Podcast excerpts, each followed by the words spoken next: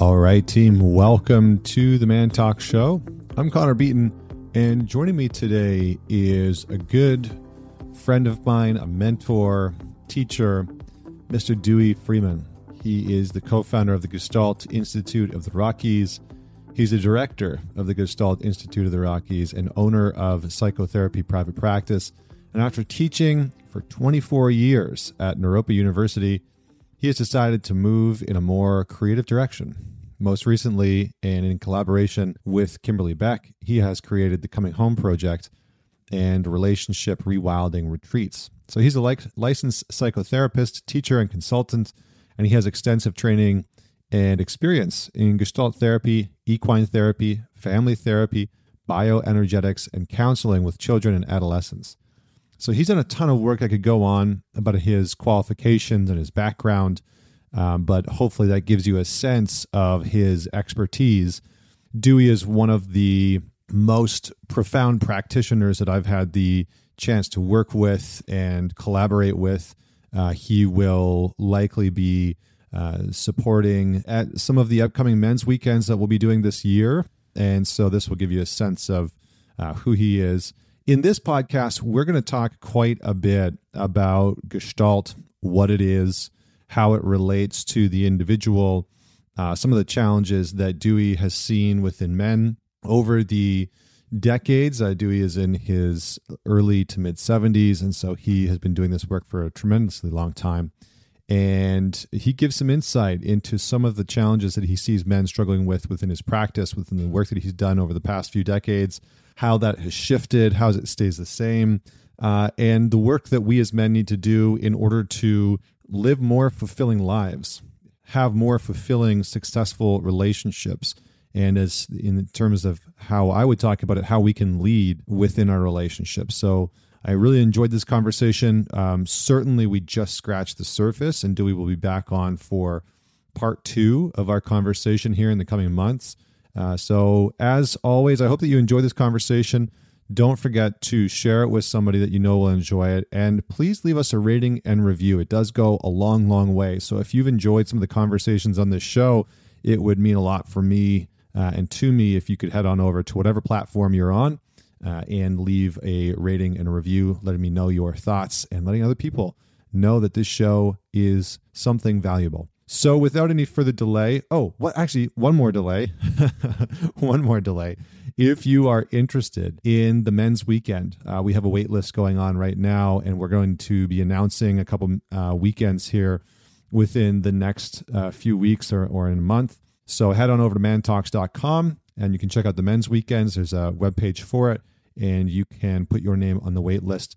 Uh, right now, we have a few hundred men from around the world that are signed up. So if you're wanting to get notified about those weekends specifically, make sure that you are on the wait list as we have some exciting, exciting stuff happening uh, this year and next year.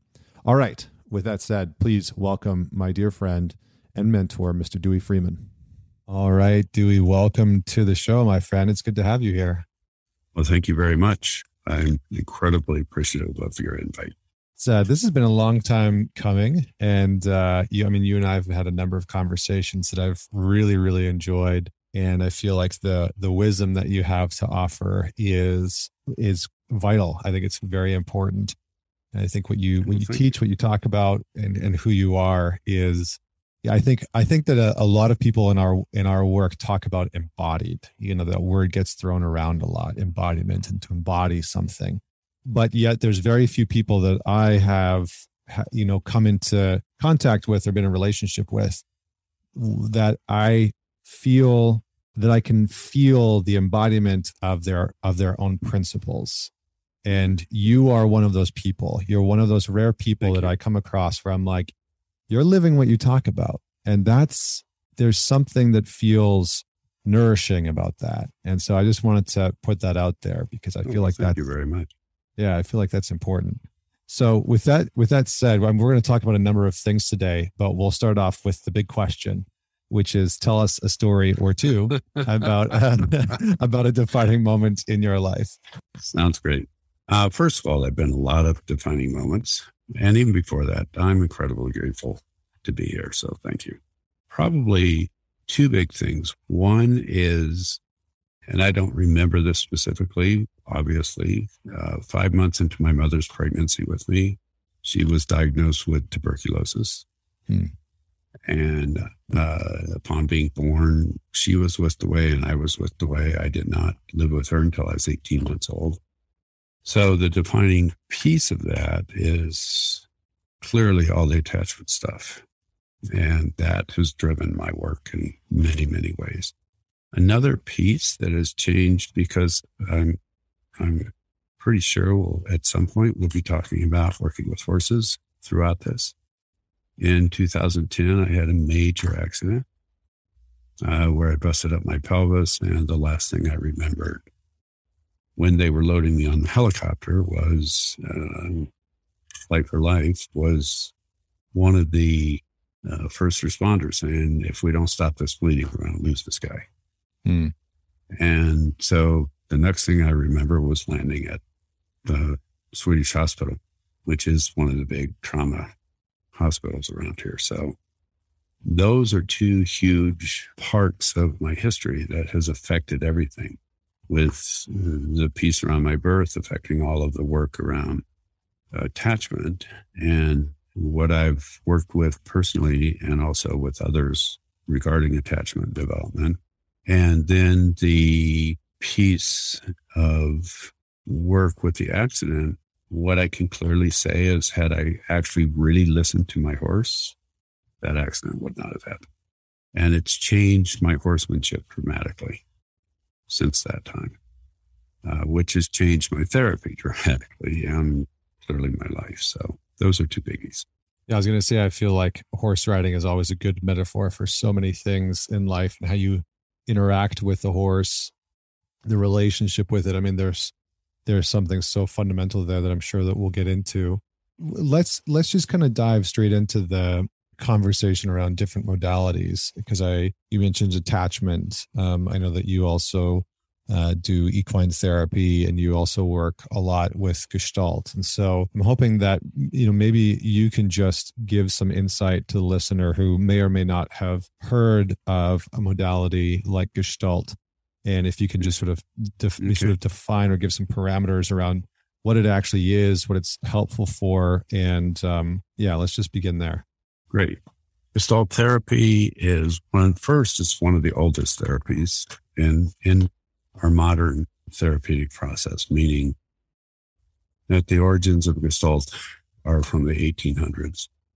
The working definition that I do that I use is that Gestalt is the exploration of our experience in and of relationship while in relationship.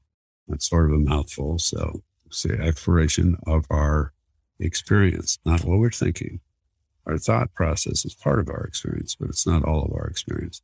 So the exploration of our experience in relationship and of relationship while in relationship. Uh, so this modality, one is very very experienced, experiential, uh, somatic based therapy, which, if you look at it, all work with horses and is a body process. You can't ride a horse from being in your head. And so is birth. So is attachment. Attachment is is one of the core somatic processes that we experience in our lives. And both from a parental perspective and also from a child's perspective. Yeah, because I've I've heard Gestalt therapy talked about in a number of ways, and I think you know it's seeing the whole uh, as more than it's more than a sort of like the sum of the parts, right? Because I think that sometimes we, mm-hmm. you know, it, within therapeutic modalities, there's parts work, you know, that has become quite po- popular through something like IFS, through internal family systems, but is is Gestalt about connecting to ourselves as a whole? Is is parts work a part of it? I know it's a lot about relationship and and what you're in connection with, but I'm hoping that maybe you can just give some clarification about that. Um, well, first of all, a lot of those modalities that you just spoke about, IFS, somatic experiencing, parts work, uh, those modalities are all subcategories of Gestalt. They they all if you can think about it from a perspective of Gestalt being like an umbrella kind of perspective, and those are different ways that certain kinds of Gestalt principles can be applied. Hmm.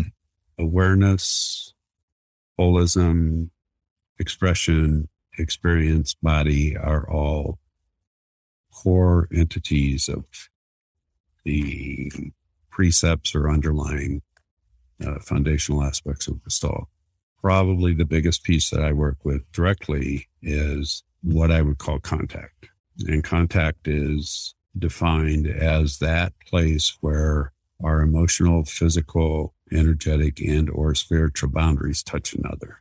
And the core of relationship and also the core of quote wholeness, wholeness is W H O L E, has to do with how do we make contact? How do we connect with others? And what do we do to promote that contact? And what do we do to inhibit that contact? It's hmm. When we're, when I break this down, it sort of is that simple. Problem is, is it's simple, but it's not easy. Yeah. Yeah. I was going to say, I mean, I'm a big uh, advocate and follower and student of, of Jungian psychology, which talks about individuation and that mm-hmm. being a pathway to uh, reclamation of wholeness, right? That the the result of of Jungian, you know, psychoanalytical practice is to move to a sense of wholeness. But it's interesting because some of the pieces are are very similar to what Gestalt does, um, and I think that there are some modalities that are overlapping. But totally, can I speak to that real? Please, yeah, sure. That individuation piece. Yeah. First of all, before I go on, I do not think there's only one modality out there that is helpful or works. Just period. End of story. In fact, there are many, many ways, many doors to come in. Um, and certainly Jung has put together some amazing stuff. So from that perspective of individuation, a lot of times I talk about sovereignty in which are pretty much the same thing, you know, mm-hmm. tomato, tomato. And at the same time, from a Gestalt perspective, boundaries are where we touch another. Mm-hmm. A lot of a lot of stuff out there in the uh, you know the self help books, et cetera, et cetera, which again can be very helpful, are is talking about boundaries in the way that many times boundaries are spoken about are from the perspective of a wall or a fence. It's like you have to set boundaries. And that's true. That's true. Mm-hmm. And from a Gestalt perspective, where we actually make contact, and it's actually called the contact boundary, is where where do you end and where does the other person begin? And it's at that place that we that we actually make contact. To do that, we have to be individ- individuated or in my the, my world sovereign. So there's a lot of overlap there. So there, it's like there's again, if we don't have a level of individuation or sovereignty, we truly cannot make contact. Which contact to me, and I can talk about this a little more if you want, is contact is is sort of there. It's the building blocks of everything else. It's at the foundational level of relationship.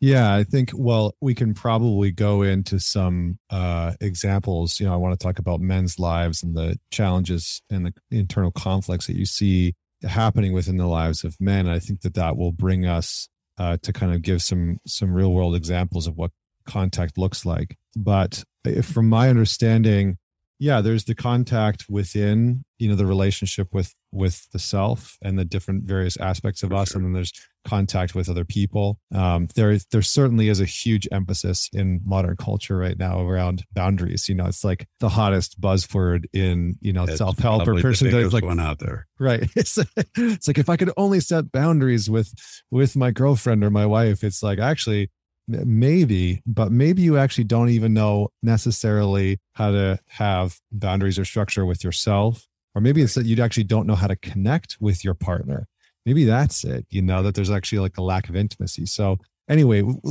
tell me what you see in terms of the state of men and the internal mm. conflict that you see a lot of men battling whoa okay the three huge things separation isolation, and betrayal. Mm. Those are the three biggest things that I see. And and probably the fourth, if I'm going to add it, is actually just lack of education. And what I mean by that, that, that last one is we are taught so little about actually how to be in relationship that we have to sort of go out and try and make it up. And there are various ways to do that and, and various modalities and doors to come into. And a lot of it's trial and error. And I mean, I would have loved to have a mentor when I was young to sit down and go, well, what about this? And what about that? And so just literally the lack of somebody sitting down and offering us guidance, mm. which um, to me, that's a real big deal.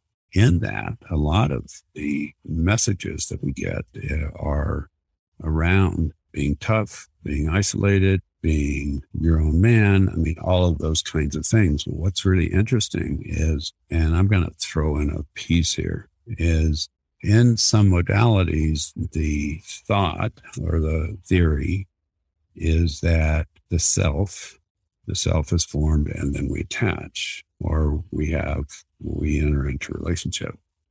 From a Gestalt perspective, the self is actually formed in relationship and it's a product of and our self is changing all the time self and so if we're isolated if we're separated we we cannot form a self or we really struggle with that mm-hmm. and that's actually where the betrayal piece comes in that i talk about quite a bit is, is the betrayal is that nobody's there that we believe are is supposed to be there and that's where you know, sort of blending a little bit like the archetypal mother and the archetypal father. It's like we have an internal sense of who's supposed to be there. We have mm. that. And for however many years we've actually literally been around.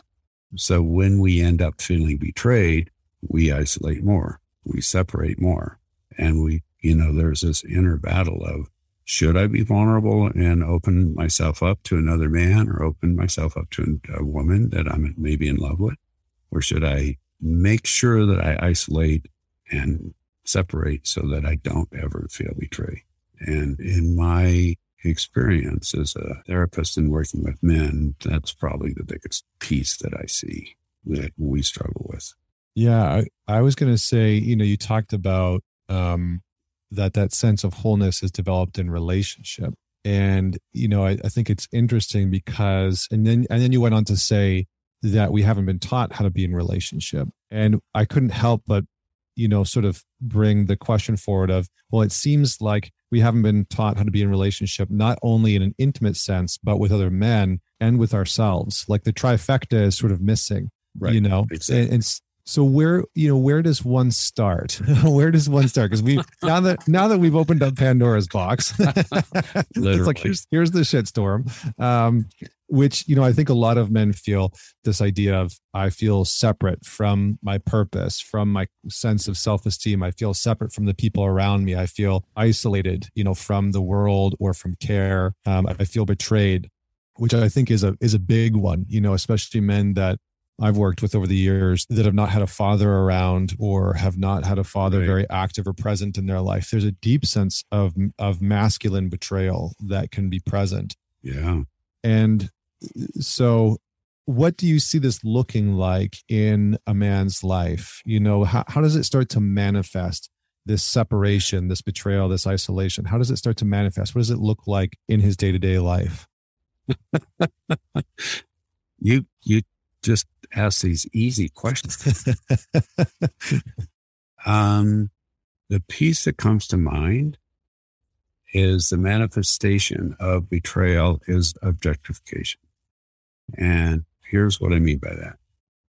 There's a dude in the late 18, in the late 1800s named Martin Buber who spoke about what he called an I thou relationship where relationship with self and relationship with other. And the I thou relationship means that when I'm in relationship with another being, whether it be you, whether it be my partner, whether it be my horses, whether it be the trees that are surrounding my cabin here, is that I get and understand a, a sense that you're having an experience just as valid as mine and just as deep as mine. And that the process of relationship has to do with exploring your experience as well as my experience. Um, and no matter what your experience is, and whether you're a friend, whether you're a colleague, whether you're a man, whether you're a woman, a child, it's like, or, and probably the biggest place I've ever, where this sunk in so deeply was I was literally, I was up in, uh, a, in the side of a mountain in a, in the forest and a cow elk came through with her baby. And she stopped. She was probably 30 feet away from me. And she stopped and looked at me and stared at me. And it was like, you have a whole life experience coming down the side of this mountain, having birthed this little calf, and you're walking up and you're looking at. And it's like, it was sort of like, wow, okay, got it. And so the manifestation of that betrayal has to do with the objectification of the other. Mm. And what's interesting is that when we objectify the other, we also objectify ourselves. And when we objectify ourselves, then there's no connection to ourselves. And relationally, if I objectify you, then I don't give you literally, I don't get to know you fully. And at the same time, I don't even give you credit for like who you are, what you've done, what your experiences are, what you may feeling be feeling right now. And in heterosexual, well, actually not heterosexual relationships, all relationships, if I objectify the other, it stops all contact. It stops all relationship. The, what I actually have added to that is the concept of I, thou, we. And that in a relationship, I'm here right now having my experience. You're there right now having your experience. And there's also something that's going on in the middle. And that's the we. And that even goes back to my horse accident. That morning, it was a very cold spring day. My horse was really, I was at a three day clinic and it actually three day eventing clinic where you do three events. And my horse was really struggling. And instead of stopping and going, Hey, what's happening for you? Because he gave me signals. Had I actually listened, we would have done something really different. And instead, it was like, oh, we can get through this. Yeah, he, he'll get through it. And, and, you know, I got on and within a few feet, I don't know what happened because I don't remember exactly. But um, had I had an I thou relationship with him that morning instead of an I it, that would not have been one of the big significant events in my life. Mm. Um, so when we objectify the other, we also objectify ourselves. When we do that, we don't get to know who we are. We don't get to know who somebody else is. And we don't get to literally form ourselves. It almost sounds as though eh, eh, it, it, I'm going to just put out some other words to contextualize this and and sort of bring this into the listeners awareness i guess you could say in a different way it almost sounds like when you yeah. when you're saying objectification almost sounds like that's where we sort of quote unquote dehumanize people right where we justify harsh criticisms where we justify contemptuousness resentment like is that the realm of of those things where you know yes. getting into arguments with our spouse and and all of a sudden finding ourselves yelling or calling names? And so that's the realm of objectification. Yes.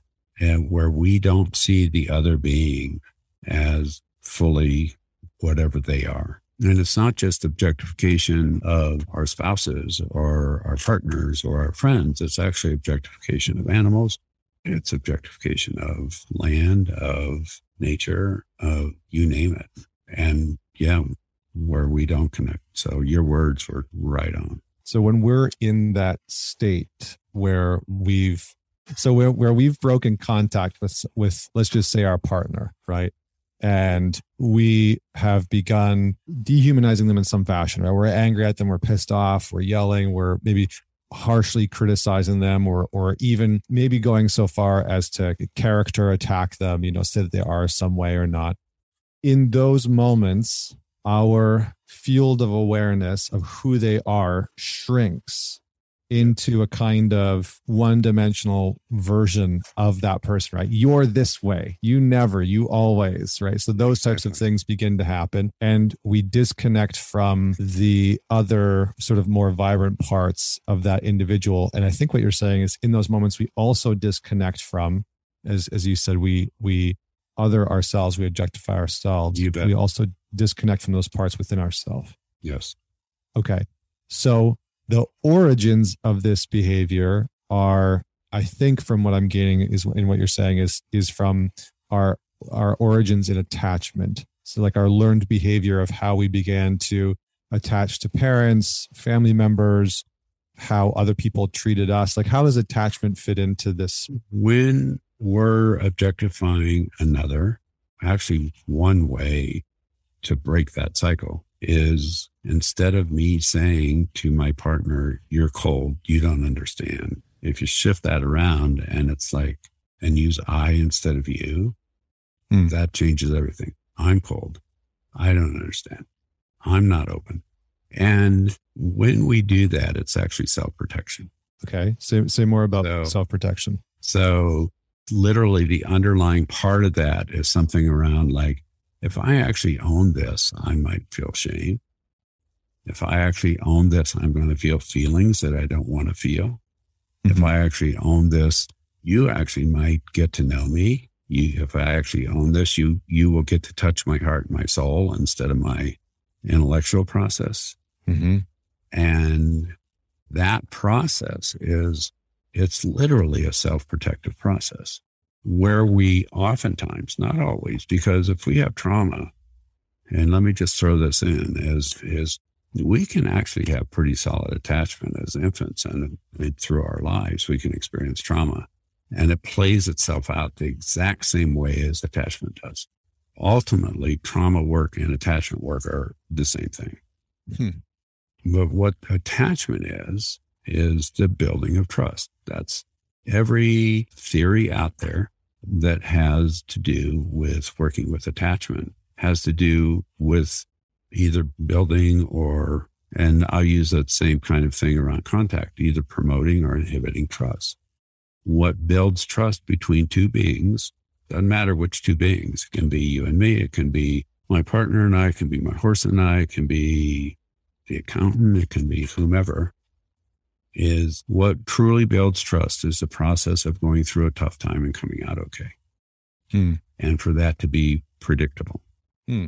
So when we do not feel or do not trust that we can go through a hard time and come out okay, what we're going to do is protect ourselves Mm-hmm. which is makes perfect sense to me if I'm around somebody that can that I actually believe will do their best. And this is a really big part of this because this is really where trust comes in. Because going for the try is what we're really after, not going for the perfection. The going for the try is always, always, always incredibly vulnerable. And uh, but that's what we're actually looking for is, is the uh, the underlying motivation and attempt to like if I'm working with a horse trying to work towards something, what I'm actually doing is I will reward the try. And if I reward the try every time, if I support the try, if I'm in relationship with the try, same way for myself when I'm on a horse, when I allow myself to reward my own try, then we can do almost anything. So it's literally being vulnerable enough to try. And interestingly enough, this comes back to yourself. It's do you trust yourself to try? Mm-hmm. You trust yourself to stick with yourself, even if you try and it doesn't work out. Makes yeah, it makes total sense. I mean, I I often tell men, you know, find a partner you can and want to go through conflict with. Exactly. You know, because we we often f- focus in on what do we want her to look like. You know, what sort of qualities are characteristic, funny, yada yada. But we don't often focus on what type of person do I want to navigate conflict with, which is you know it's it's something that if you're looking for a long-term relationship you're inevitably going to have happen it's not like you're never going to deal with conflict and so we we benefit from finding ourselves in relationships with people that actively want to engage in conflict with us but to do so in a generative fashion which is what i hear you saying that you can go through exactly- conflict come out the other side and know that you're okay. It's like wow that's that's something. And it seems like in relationships breakdown happens because people either never had that that trust in the first place that they could go through conflict together and come out the other side okay or at some point it starts to deteriorate you know? Right. And this is where all the attachment stuff comes in. Uh-huh. literally early on when we're hungry when we want food when we want touch and when we want movement which are the three things that we need in infancy and we're really struggling we're hungry like a two month old cannot jump out of their little cradle and hop to the fridge and warm up a little milk and they just can't do that. They're literally going through a hard time. When we pick them up, when we rock them and we soothe them and we feed them, and they literally are going from being very upset, and you can just feel it in their body where they're going. when we do that with infants, they're learning that they can go through a hard time, come out okay. Mm. And uh, years ago, I did a study. Infants do that. Infants up through about t- early toddlerhood do that 10 to 12 times an hour. And we don't have to be perfect at it. We just have to have to try. But when we learn that and that trust is in our bones that we can do that, then we can stay with that. Hmm. And that goes back to the objectification thing. Like it's like, yeah, here's this early on in relationships. Yeah, here's this woman that's beautiful. And yeah, sex with her is great. You know, when I walk down the street with her, everyone's looking at her and I'm going, but not, she's with me. You know, that routine, it's like we're not answering that question. Can we be vulnerable? Can we be open? Am I willing to let her see my heart and her soul, mm-hmm. my soul? And is she willing to let me see her heart and soul? And is she willing to get in conflict and come out okay with me? And, and am I willing to be in conflict and work toward it coming out okay? Which mm-hmm. actually means you have to stay in it and you have to do it from a, a place of not objectifying her or yourself in the middle of the conflict. Yeah, I mean, I, there's a there's a number of things in there that I wanted to touch on. I mean, in, when you were talking about you know in infancy, I I got uh, obviously a, a, picture of my son who's 11 months old now, which is wild to think about. You know, he's yeah, almost a year yeah. old. Yeah, wasn't that just yesterday that he was born? I think something like that. Right. Yeah, it's just nuts. But you know, he's he's such an active little guy, and he's you starting to motor around, or he crawls, he holds on to things and walks around them like tables and stuff like that and it is very interesting to see, you know, we can be feeding him and he'll switch from needing food to needing movement in a heartbeat. All of a sudden, he's like, okay, I got to move. Like, get me out of this chair. And he's pushing the thing and he's kicking and, you know, he won't eat and he's you know, swatting away the spoon. I think it's funny because I can see that within myself. You know, I can see that those changes happening within myself, even as an adult. You know, I'll, I'll want to move or, you know, I can trust uh, a partner to have a hard conversation or whatever that it is i can i can see that part of me moving around. But i think what you're saying is that in that space we learn attachment in our young years right? When we're a, an infant yes. and a toddler in our caretaker's ability to respond to those needs and those changes between movement uh, food and physical touch. And if that's not met if we consistently don't get met with physical touch or movement or food then the byproduct of that is what? Like what what starts to happen for that infant if if those three things aren't met? Great question. As we move through life this gets more layered and sophisticated. With infants though they only have two choices. They either rage or they shut down. Hmm. and because there isn't another choice. And many times i mean just for the listener who's listening to this, think about what happens when you get into conflict. Do you rage? Do you shut down? Or do you go back, go back and forth between the two? Because what an infant will try to do is they'll, they'll, they don't know it, but they're actually trying to have a conversation. Do you want me to shut down? Well, that didn't work. Do you want me? What do you, you know, they're actually looking for an answer. And we, it's our job as a parent to give that answer. It's also our job as, in my view, as a person in a partnership or a marriage to give that answer too. It's mm-hmm. like, no, I don't want you to rage. And no, I don't want you to shut down. No, I don't want to do either of those. How can we be in the middle of, how can we find something, you know, door three, yeah. which is actually coming back to that contact and, and again, one of the primary ways to do that is to own what's going on. Like I, now purely made up. Connor, you just fucking pissed me off. Or I could say, wow, I'm, I'm pissing myself off right now. Hmm. I'm making myself, I'm connecting into anger about something. And again, purely made up because it's like, how do I begin to own this? It, because when I can own that, that actually gives me a huge amount of power. And um, one of the things that we often protect ourselves from in relationships where we move into an objectifying place, it's because we feel we're afraid of losing our power. So just make sure I'm I'm getting this right in hearing you is that when basic needs aren't met when we're young, you know, if a parent isn't tending to us, and, and this doesn't have to be in our infancy, right? This can be when we're five or 12 or, you know, in, yeah. in our youth. Yeah. So when those things aren't being met, the end result is that on some level, we lose contact with that loved one. Is that roughly accurate? Mm-hmm. Okay. Yes. And then we act in accordance with that, whether it's shame or anger or frustration or shutdown or hopelessness or we're the victim to them in some capacity. Some narrative, some emotional uh, perspective starts to manifest out of that experience. Yes. And the younger we are, the more, the fewer options we have. What you just described was really good because it's like part of what you're describing is as we get older, we can get more sophisticated. And the answer, when you said, let me clarify this, the answer is absolutely. That's exactly what you did very well. If we can allow ourselves to think about all of those things, whether it's frustration or confusion or spacing out or whatever those might be, if we can start thinking about those things from a place of being protective, that those are self protections, then um, we can begin to move from those places. Early today, we were talking about modalities. Some people, from a Gestalt perspective, actually will still use the word resistance. And mm. there's a lot of, in a lot of modalities, there's a, that word resistance is big. In my world, I don't use that word.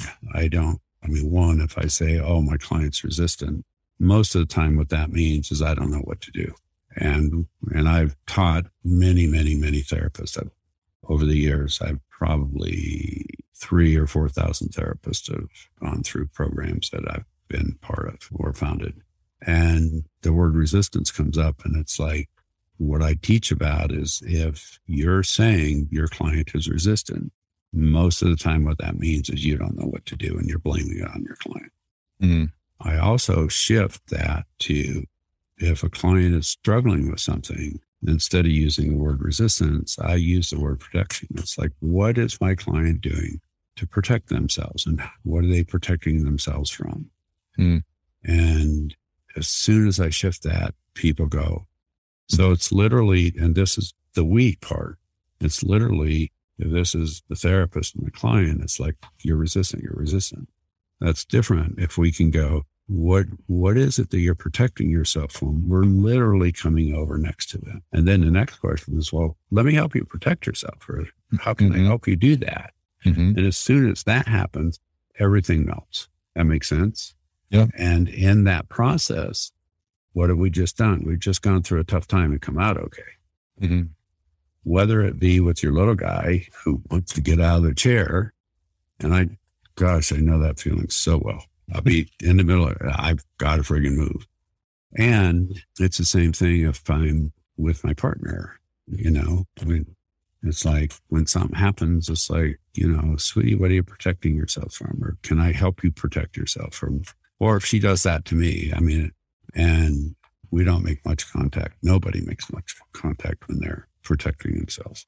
So the protection mechanism is a result of learned like not learned helplessness i would say but it, it's almost like learned that we learn that our needs aren't going to be prioritized whether that's true or not right because i think that the patterns that you're talking about that show up especially in intimate relationships where we begin to sabotage or we shut down or we rage or you know we we criticize those patterns have come on some level because we we didn't have our needs met we we weren't attached to and taken care of and tended to when we needed to. And so we began to create these protection mechanisms. Is that accurate?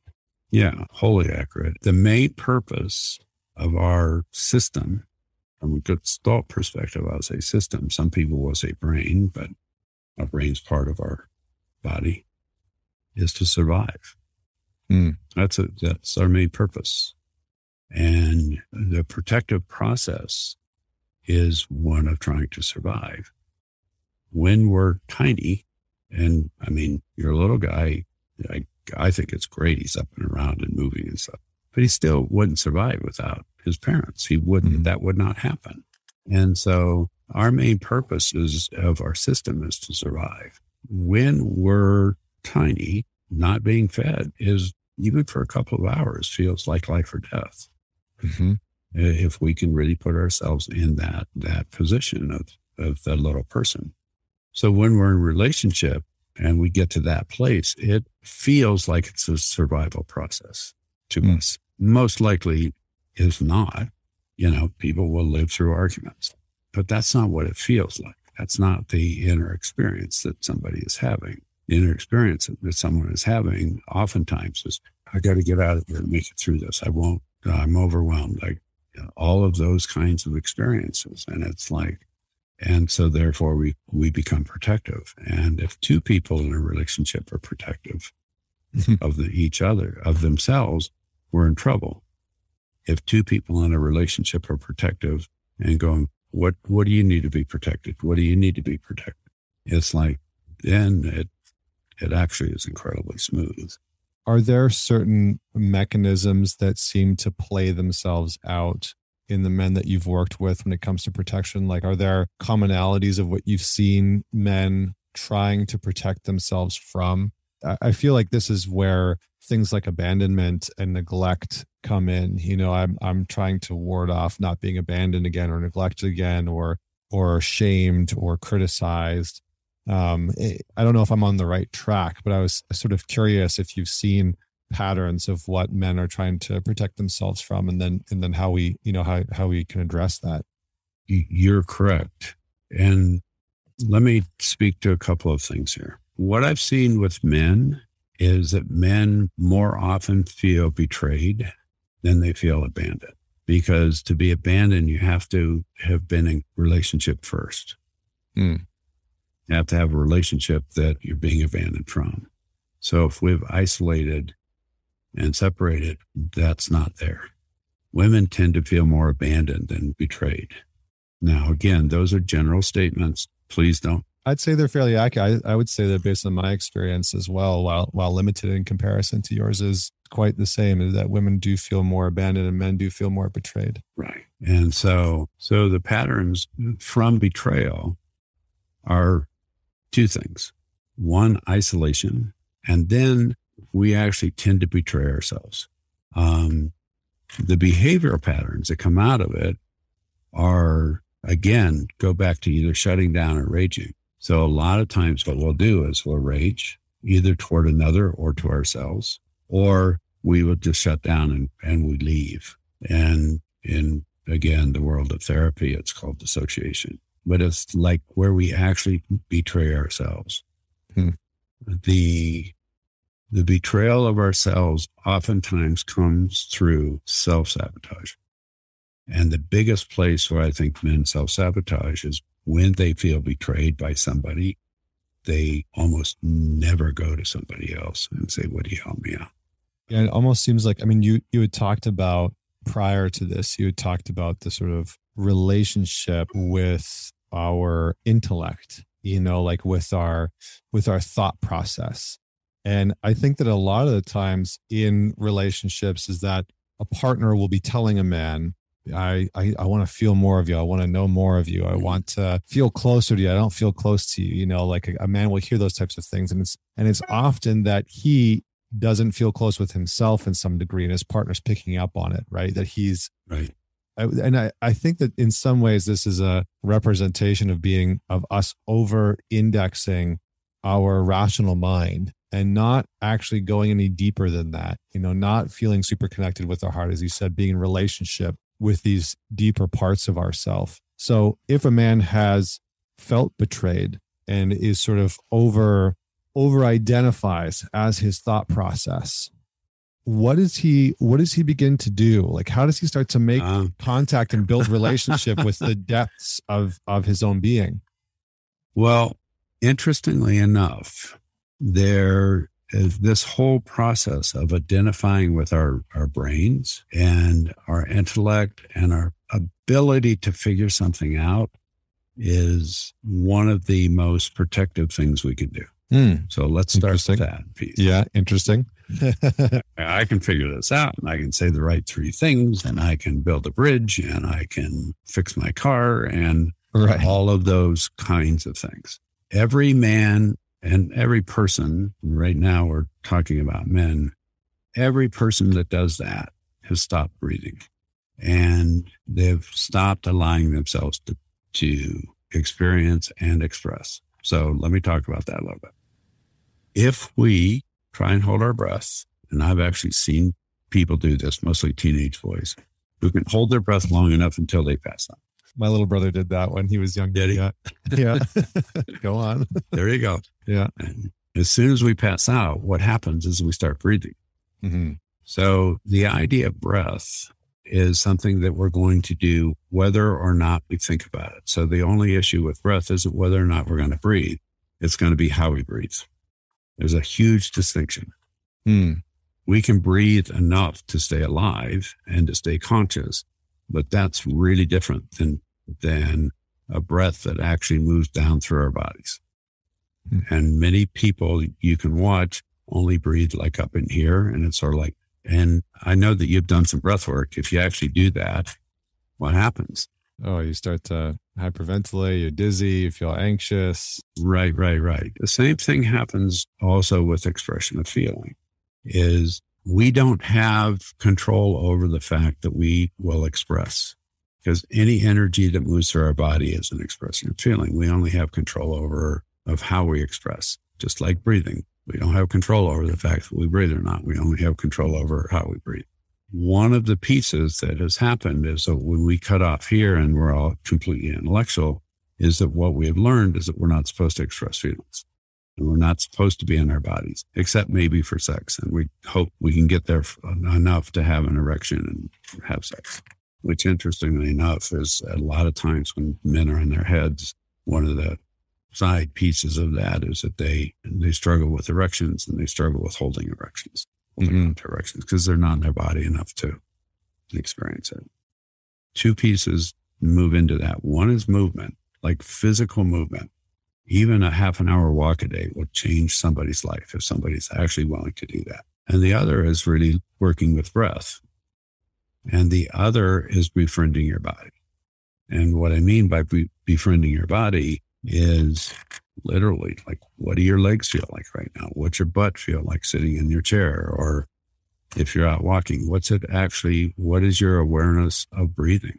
Because it's actually the breath that moves energy from up in this part of our body down into our body. Movement and let me back up a little bit the word we as men learn not to express emotions if you break down the word emotion into e motion, when we have the felt sense of an emotion, it's energy through our body. That's what it is. If we cut off that energy, we will not have emotions. So a lot of the cutoff is the fear of feeling certain emotions. So what we're protecting ourselves isn't the necessarily in the environment or even the, the relationship. We're protecting ourselves from feeling certain emotions. So the process is breathing and working on moving energy through our body to the point of being aware of that and beginning to allow ourselves to experience those feelings or, experience that energy moving through our body. Mm-hmm. What's interesting is the way to do that is through movement. So your little guy who wants to jump out of that high chair is like, follow him. He's got it. Yeah. Yeah, he's a little noisemaker too. He knows how to express those that energy. yeah, exactly. And it's like that energy, it everything, and that's it goes way back to Gestalt. It's all about moving energy. Interestingly enough, it's also all about that's exactly what happens with horses. Horses do that all the time. And um, I cannot tell you how many times I will sit somebody on a horse without even moving, but just sit somebody on one of my horses. And within seconds, they're sobbing Mm. because it's like, oh my God, because they're being held again. And one of the things that happens with horses, interestingly enough, this is a bit of an aside, but it's a fun piece, is that a horse's pelvis is exactly like a human pelvis. Mhm. And when we're in utero and our moms are walking, we're getting rocked by her pelvis moving. When we're on a horse and a horse is walking, we're getting rocked the exact same way that we were being rocked in utero. And that's the beginning of that's the kind of work that I do to help people get back in their body because you can't think about that one. Yeah, I love that. I love that. Well, I feel like we could we'll we'll have to carry on. I mean, oddly enough, this went by rather quickly. Oh maybe God. not oddly, maybe not oddly enough, but certainly feels like it went by rather quickly. And uh, I feel like we were just start, starting to get into some good stuff. So we'll have to have you back on and go back into this topic of energy and motion, and you know, dealing with our emotions as men, moving some of the energy through the body, and and the work with horses because I feel like all of that is necessary and and fruitful as well. So thank you so much for for being on the show and uh, for everyone that's out there. We'll have the links to Duey's site and his work uh, and the show notes. Feel free to share this episode, man it forward, and share it with somebody that you know is going to enjoy this conversation. And until next week, this is Connor Beaton signing off.